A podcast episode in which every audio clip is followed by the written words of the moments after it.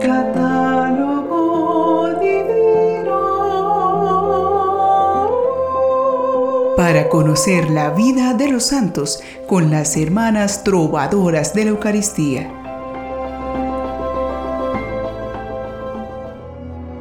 Bienvenidos a este compartir espiritual llevando nuestra mirada al cielo. Con el corazón en el cielo es más fácil descubrir el porqué de la voluntad de Dios para la humanidad. Y al mismo tiempo nos afirma los pies en la tierra para saber actuar de acuerdo a la realidad y al deseo de Dios porque seamos mensajeros del bien. Los santos nos animan a seguir este camino. Conozcamos a los santos que en este día 26 de mayo llenan de bendiciones nuestra iglesia. San Felipe Neri, presbítero. Santa Mariana de Jesús de Paredes, Virgen. San Andrés Cacua, mártir. San Berengario, monje. San Desiderio de Vienne, obispo y mártir. San Eleuterio, papa. San Fugacio, misionero. San José Chang Song-hif, mártir. San Lamberto de Vence, obispo. San Pedro Sanz y Jordá, obispo y mártir. San Ponciano Gondwe, mártir. Hoy conoceremos a un santo que ha sido llamado el santo más alegre de la iglesia. ¡Qué interesante historia! Él es San Felipe Neri. Felipe fue hijo de Francisco y Lucrecia Neri quien falleció cuando Felipe aún era muy pequeño. También tuvo dos hermanas menores, Catalina e Isabel, y un hermano que murió siendo aún muy niño. Su padre era notario y se casó por segunda vez. Felipe era un niño obediente y amable que cultivaba la oración. De su padre heredó el amor por la lectura. Recibió muchas de sus primeras enseñanzas religiosas de los frailes dominicos de San Marcos de Florencia. Luego, Felipe estudió humanidades. A la edad de 16 años fue enviado como aprendiz de comerciante a un primo de su padre en San Germano. Allí Felipe frecuentemente asistía a una capilla perteneciente a los benedictinos de Montecassino. Fue aquí donde se despertó su vocación. En el año 1533 decidió marchar a Roma confiando únicamente en la providencia. En Roma se hizo amigo de Galiotto Caccia, un aduanero florentino que le proporcionó alojamiento y manutención en su casa a cambio de ser educador de sus dos hijos. Mientras estudió filosofía en la Sapienza y teología en la Escuela de los Agustinos y escribió la mayor parte de la poesía que compuso. Detuvo sus estudios, pero sorprendía a los sabios con su conocimiento teológico. Se centró en el apostolado que inició con visitas a los hospitales, invitando a otros a acompañarle. Luego añadió tiendas, almacenes, bancos y lugares públicos de Roma.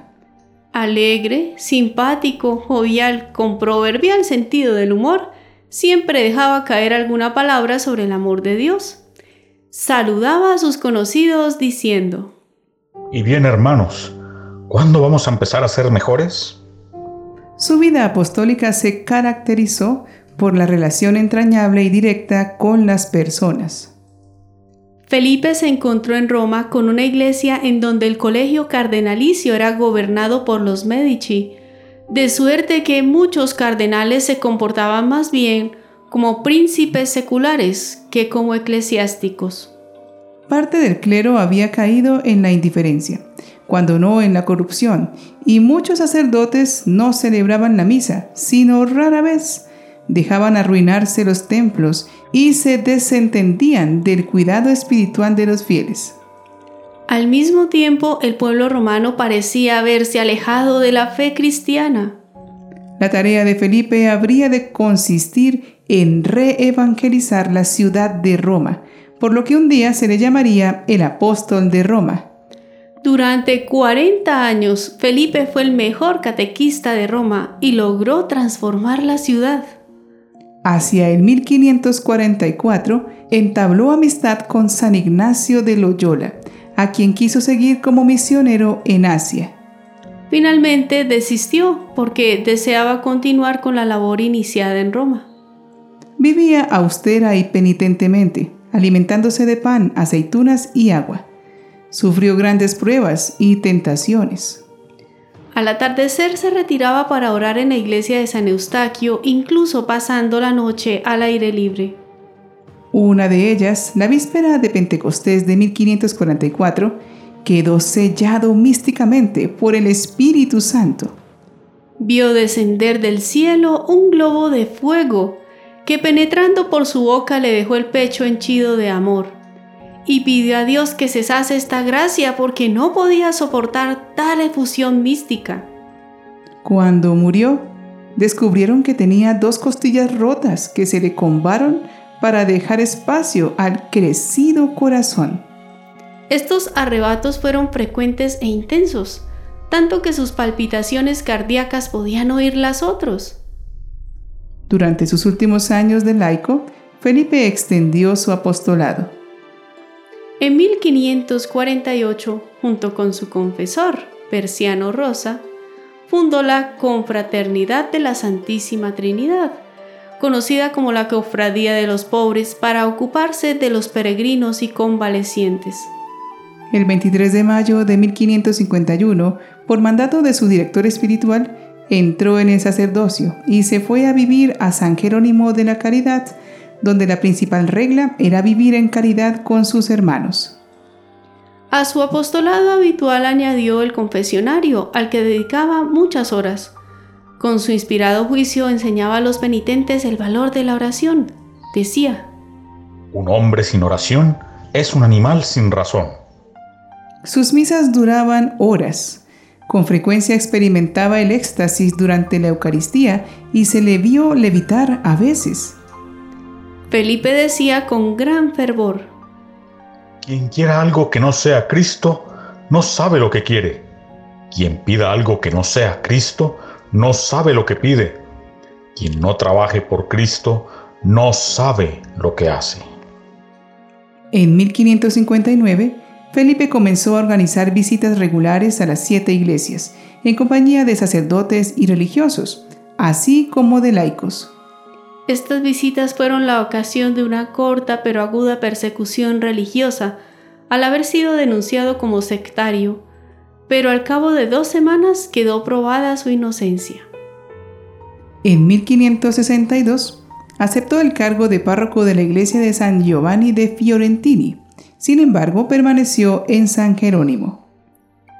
La hermandad fue creciendo y en 1575 fue formalmente reconocida por Gregorio XIII como la Congregación del Oratorio, concediéndole la iglesia de Santa María en Balichela, donde se instalaron en 1577, construyendo en su lugar la llamada Chiesa Nueva, aunque Felipe permaneció en San Jerónimo hasta 1583 era la única hermandad en la que los miembros eran seculares que vivían en comunidad, pero sin votos. Los miembros retenían sus propiedades, pero debían contribuir a los gastos de la comunidad. Los que deseaban tomar votos estaban libres para dejar la congregación y unirse a una orden religiosa. El instituto tenía como fin la oración, la predicación y la administración de los sacramentos. Felipe Neri alentó el canto en sus servicios oratorios, contando con la participación de músicos como Tomás Luis de Victoria y Giovanni Perluigi da Palestrina. Su salud siempre fue frágil. En cierta ocasión, la Santísima Virgen se le apareció y le curó de una dolencia en la vesícula. Felipe, recuperado, abrió los brazos y exclamó, Mi hermosa señora, mi Santa Señora. El médico tratante le tomó por el brazo, pero Felipe le dijo, Dejadme abrazar a mi madre, que ha venido a visitarme. Después cayó en la cuenta de que había varios testigos y escondió el rostro entre las sábanas como un niño, pues no le gustaba que lo tomaran por santo. En el año 1593 dimitió del cargo de superior que le había sido dado de por vida. El Papa Sixto V en 1590 propuso a Felipe Neri nombrarle cardenal, pero este no aceptó. la congregación que se iba consolidando y sus miembros recibían cargos cada vez más relevantes. Felipe recibió dones extraordinarios de milagros, de la sanación, de profecía y poder leer los pensamientos. Los últimos años de su vida fueron marcados por periodos de enfermedad y recuperación. El 12 de mayo de 1595, el cardenal César Baronio, que le había sucedido como superior, le dio la unción de los enfermos. El 26 de mayo falleció San Felipe a la edad de 79 años. Fue beatificado por Pablo V en 1615 y canonizado por Gregorio XV en 1622. El cuerpo de San Felipe Neri se conserva en la Chiesa Nuova. Es patrono de educadores y humoristas. Oremos a Dios pidiendo el don de la alegría por intercesión de este entusiasta evangelizador. Señor Dios nuestro, que nunca dejas de glorificar la santidad de quienes con fidelidad te sirven.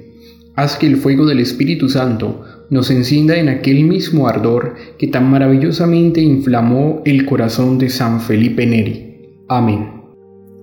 Dice un pensador católico. La felicidad es el fruto sobrenatural de la presencia de Dios en el alma. Es la felicidad de los santos. Felipe a través de la felicidad expresó la santidad de una manera muy edificante y evangelizadora. Atravesó como muchos mil dificultades, pero siempre antepuso el gozo de llevar a Dios por dentro y de manifestarlo a los demás, por lo cual rápidamente tocaba las almas para llevarlas a la conversión. Cuidemos de no entristecer al Espíritu Santo que vive en nosotros, buscando ocasiones para llorar, para andar en crisis, para angustiarse, para pecar. Ese no es nuestro destino. Nuestro verdadero fin es gozar de la unión con Dios, haciendo parte de su familia santa. San Felipe Neri, ruega por nosotros.